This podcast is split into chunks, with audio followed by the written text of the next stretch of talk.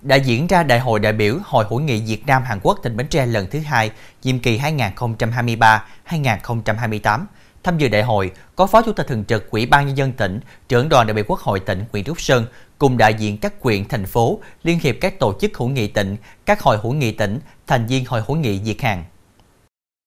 Phát biểu khai mạc đại hội, Phó Chủ tịch thường trực Ủy ban nhân dân tỉnh Bến Tre Nguyễn Trúc Sơn cho biết, Đại hội lần này nhằm đánh giá kết quả những việc đã làm được và những mặt còn hạn chế tồn tại trong thời gian qua, rút kinh nghiệm bước đầu trong hoạt động thực tiễn về đoàn kết hữu nghị với Hàn Quốc, đồng thời đề ra phương hướng, nhiệm vụ và giải pháp cho nhiệm kỳ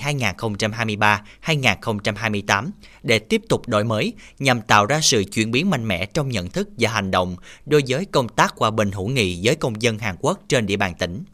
đại diện Hội hữu nghị Việt Nam Hàn Quốc tỉnh Bến Tre đã thông tin đến đại hội tóm tắt dự thảo báo cáo tổng kết nhiệm kỳ 2017-2022 và phương hướng nhiệm vụ nhiệm kỳ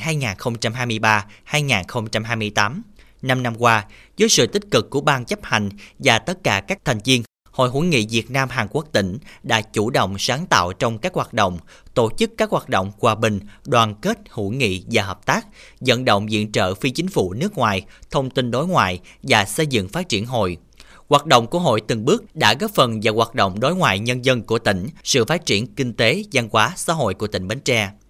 Tại đại hội, đại biểu đã thông tin về hoạt động của các hội viên cũng như sự phối hợp giữa Hội hữu nghị Việt Nam Hàn Quốc tỉnh Bến Tre và Liên hiệp các tổ chức hữu nghị, các sở ngành địa phương trong tỉnh trong thực hiện các hoạt động tăng cường mối quan hệ hữu nghị, hợp tác giữa Việt Nam nói chung, Bến Tre nói riêng với Hàn Quốc như mô hình thư viện lưu động, giao lưu văn hóa nhân dân Hàn Quốc và thanh thiếu nhi Bến Tre, xây dựng nhà tình thương và sinh kế cho người dân, hỗ trợ sau dịch Covid-19. Các hoạt động đã mang lại giá trị trên 10 tỷ đồng – Bên cạnh đó, các hoạt động gắn kết hữu nghị, giao lưu văn hóa như Ngày hội văn hóa Việt Nam Hàn Quốc tại Bến Tre đã thu hút đông đảo người dân tham gia.